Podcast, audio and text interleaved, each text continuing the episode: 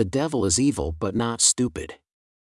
Even evil knows a trap catches more flies with honey than with vinegar. The greatest problem with the way we see evil is the way we view it. We clothe evil in the flesh of the most rejected of persons.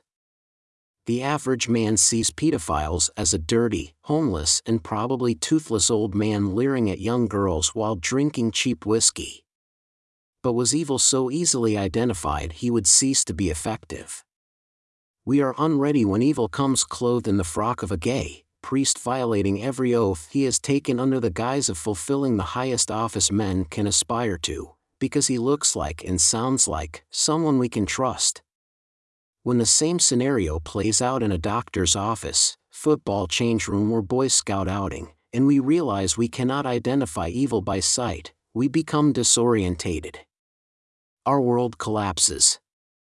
Good becomes evil and evil becomes good, because our view of good and evil is associated with the flesh the good is the pleasant person with nice habits and evil is the intolerant, short-tempered white guy.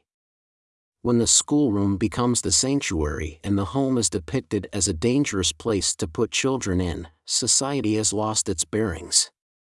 The fox is in the henhouse and evil has assumed the role of spiritual leader. There is a fight for good against evil.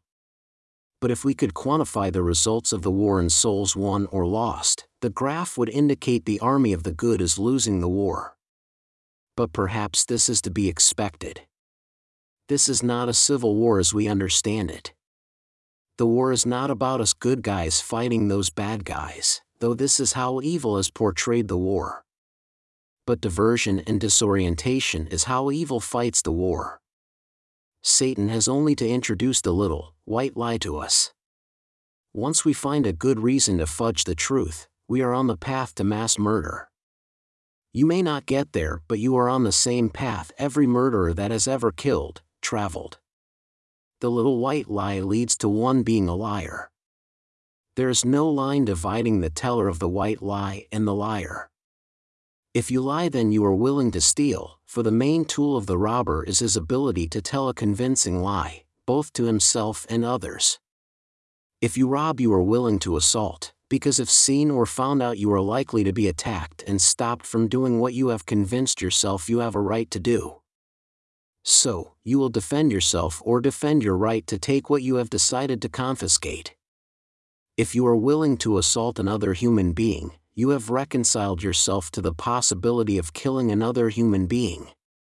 And if you are able to do it once, you are able to do it more than once, and if more than once, then killing can be done multiple times and that is the definition of a serial killer or mass murderer. It is a far different thing to be a liar from being a good person. But the liars have convinced themselves and us that they are good persons who lie. They are willing to assault and perhaps kill all those who think differently than they do. And this progression of events, this normalization of the abnormal, happens all the time. We have even formalized the killing and lying into two groups, which we label left and right. Both groups do it, but do it differently under different circumstances. The hypocrisy and artificiality of these two groups, which are supposedly in opposition to each other, can be seen by how fluid they are and how often people switch sides, and how little changes when sides are switched. Indeed, if one took the ideology of the left to its ultimate end and also took the ideology of the right to its ultimate manifestation, the distinction between them would disappear and become fascism.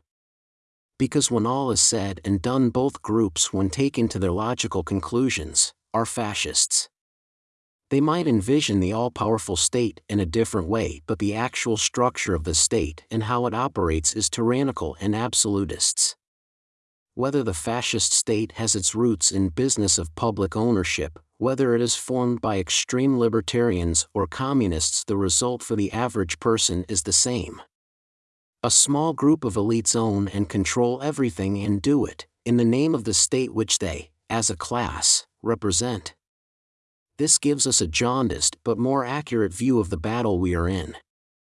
The question is if we are liars arguing in defense of the eventual victory of fascism, or are we murderers, killing others who oppose the fascism we wish to bring about.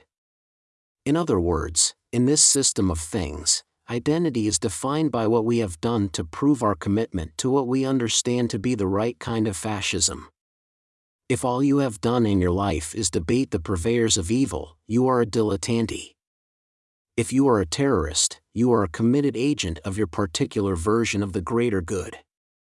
But there is a great expanse between the person who thinks posting on social media is sufficient and the terrorist most of the roles in society are modifications of the steps evil takes on the route to being a murderer. A liar can turn professional and become a politician. A robber can moderate his strategy and become a businessman, or he can form a charitable organization. The options evil gives its servants are many and they are visible in many of the institutions that make up the modern nation. Just be assured, they are all on one side or the other that evil has designed.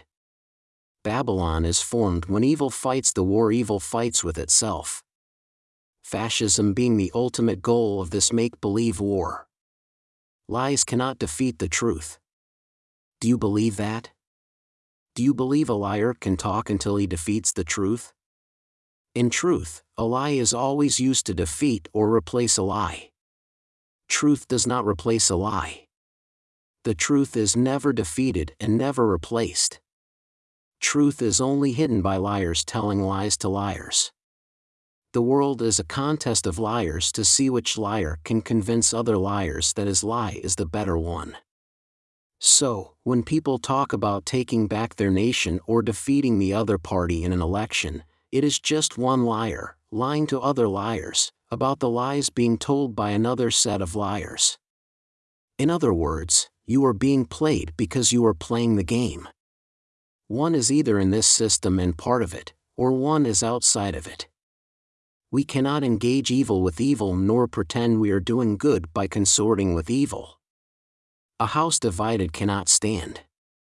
Now, this creates a massive problem for Christians. We more than others think we stand apart from evil. We are the people of faith, they are the people of the flesh they are evil, but then we know we are not good. So, though we may talk about defeating evil and initiating a new awakening, in practice we debate, we vote, and we go to work in the same way the world does. Our very missions serve to minimize the impact of evil on the world. But are we fighting evil or enabling it to continue on? Do Christian missions galvanize the saints and strike fear into the hearts of the unworthy? Do we serve as a light to the world, as we make our mark in a polling booth? We cannot even vote for a Christian without feeling we are throwing our vote away. A serious Christian is highly unlikely to be elected or to be effective if he gains office. Often we will vote for the secularist or nominal Christian because he or she has a better chance of winning the election, and if not, our vote hardly matters anyway. Do we ever wonder at how the believer and secularists became equals? Does the idea that those who denounce God and the ones who praise Him decide as equals, who rules the nation, strike you as odd? What if Noah had left the decision to build the ark up to the state, or let the majority decide who and what would be on the ark? What if instead of building the ark, Noah decided he needed to run for election and reform the nation? How much different is this other choice of Noah's from what we do as Christians? Apologetic is a universal science. The sciences are brought together.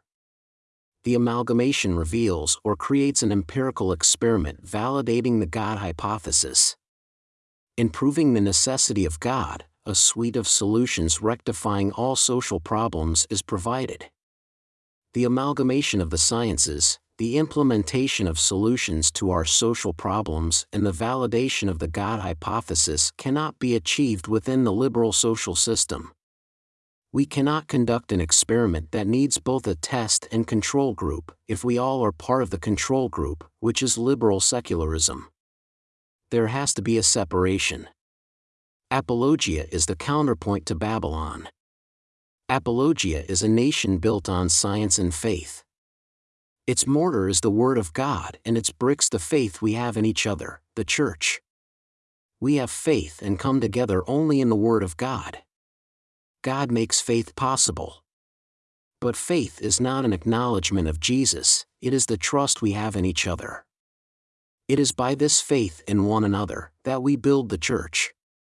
The church in its finished form is apologia. The creation of apologia is the work of apologetic, which is the universal science or study of faith. In studying faith and applying our findings, we validate the God hypothesis, and we build the nation of faith. Apologia is capitalized by equity the church is constructed on a different foundation than is Babylon. The nations of the world are capitalized by the accumulation of assets. Babylonian institutions are known by the assets in their portfolio. Apologia stands outside of this walled city. We are not part of its ideology. The nations of this world are an affront to God. They build their nations on what they can flitch from God they draw boundaries through the things of God and claim everything within the perimeter of their limits belongs to the nation. But the nation is an abstraction, so the nation builder creates a physical representation of the nation in the form of a state's person. The head of state replaces God as head of property created by God and owned by God but confiscated by the nation builder. Then the state seeks resources to increase the extent of their wealth. Every time a subject uses a unit of the domestic currency, he or she does so in the name of the ruler who has replaced God as sovereign ruler over all he created. If we purchase land, we are only purchasing a license that permits access to a particular section.